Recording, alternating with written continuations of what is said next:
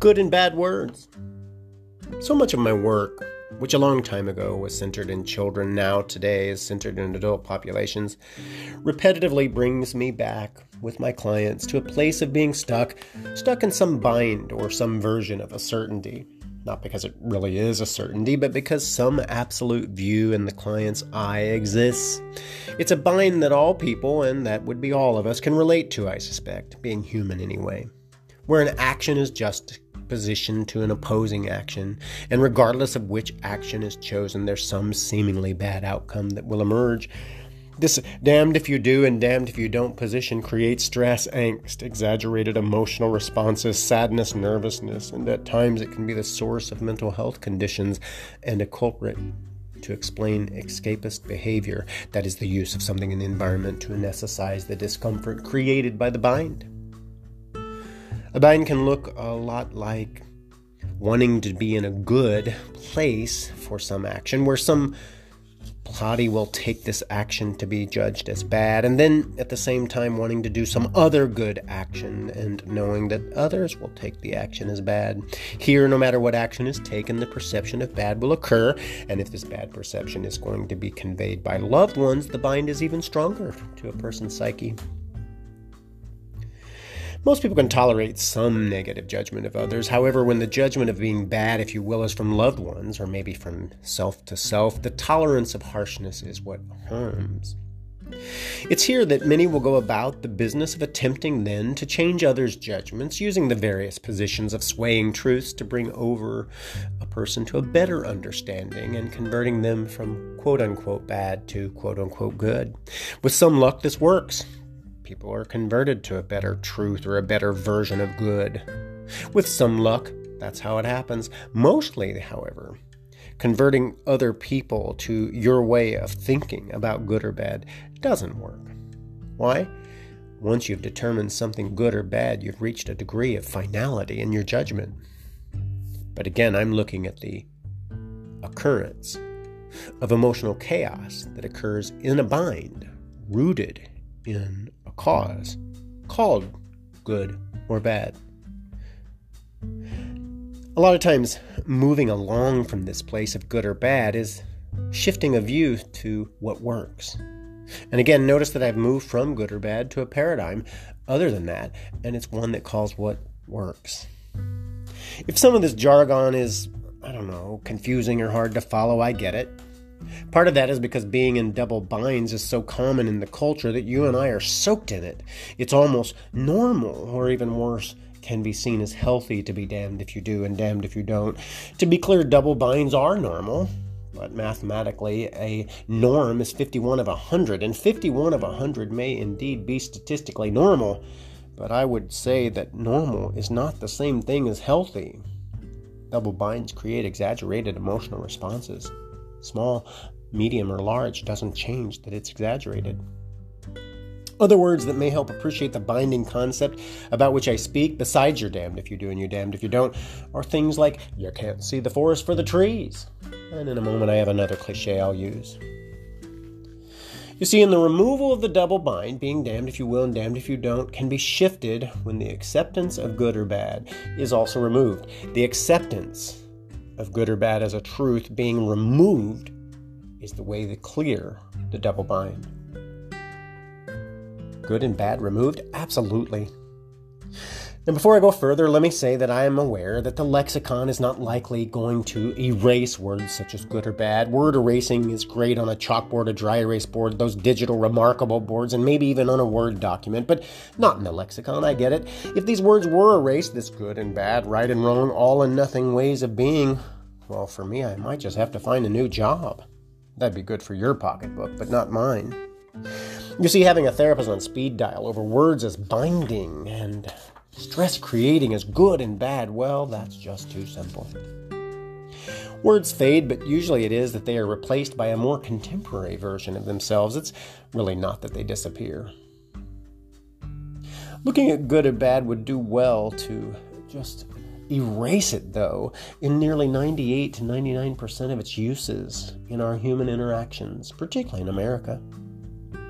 I'm not suggesting that good and bad have no place in our ways of being. I'd say, however, that the one place good and bad really belong are in areas that lack safety. Lacking safety could be seen as good and bad.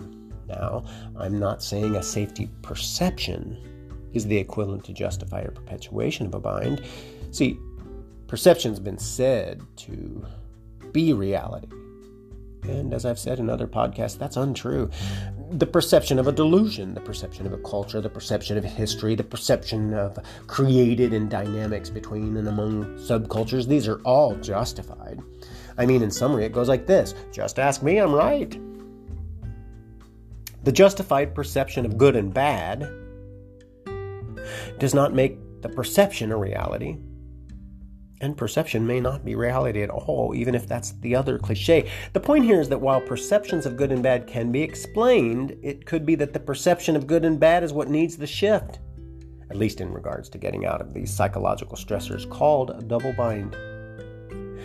At this point, I want to bring up an irony in this podcast as I talk of double binds and perceptions not being reality where good and bad are justified as right. The entire concept of double binds emerged according to a quick Bing study, a, a, a uh, uh, quick Bing search, anyway. In the 1950s, used by anthropologists in studying schizophrenia. Isn't that something? Here we are on a podcast looking at the psychological stress of double binds, being damned if you will and damned if you won't, held up by constructs as harsh as good and bad, rooted in the notion that perception is reality, where the double bind concept itself emerged in a study of schizophrenia. Hmm. Look, an argument can be made that telling people they are good or bad is helpful, given that the judger, of course, knows all and hears all and understands all about those being judged, as if the holder of what is deemed good and bad is somehow elevated to the position of being able to establish such rightness and wrongness in the judgment of others. How that can happen is a whole different podcast. But let me just say here that where we are about to embark is whether or not moral equivalence exists my summary in this regard is everything outside of safety, everything outside of safety is negotiable. If there is a safety issue, then good and bad probably do exist there. If the perception of safety is invalid, the exaggerated response will be one that could be changed, and the double bind could be removed simply by removing the judgment of good and bad. I'm not talking about winning or losing an election. I'm not talking about whether or not it's okay to judge others. I'm not talking about which side does or does not have something right or wrong. I'm talking about chaos of a psychological level that is harmful and that's almost universally created by a culture that espouses to know what is right and what is wrong in the judgment of each other. Such that another cliche emerges a person cannot win for losing. This is about a way of being such that stress is reduced, the fight or flight response is altered in the absence of unsafety, and the movement of a conversation can be done in regards for something other than the good and the bad in the human, and the person removing good and bad experiences a degree of sense and peace and calm. That has to be helpful. Are some human bad? Sure. This judgment of bad is entirely negotiable up to safety. It's not negotiable once safety enters the picture. But in actual safety, there's almost certainly something good or bad in the outcome. Someone's going to be harmed, after all. Sure, they can escape, maybe. They can fight, maybe. But either way, the aggressive acts of escaping and the aggressive acts of fighting are harmful when life and liberty are threatened. Liberty in the sense of being restrained.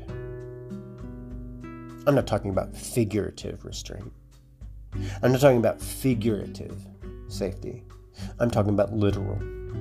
Perception is not reality. Here, actual harm is good and bad when safety is at risk. That's it. If safety is not at risk, having a good or bad view is unhealthy because it is in this fight or flight response that would be based upon something false that exaggerated responses thrive. Unless you have untreated schizophrenia with various forms of disconnected reality states, and to be clear, this takes an appropriately trained and licensed professional to determine and diagnose. Operating as you you are unsafe when you're not is something you can change. And if you don't change it, it's going to create a false perception and an exaggerated response.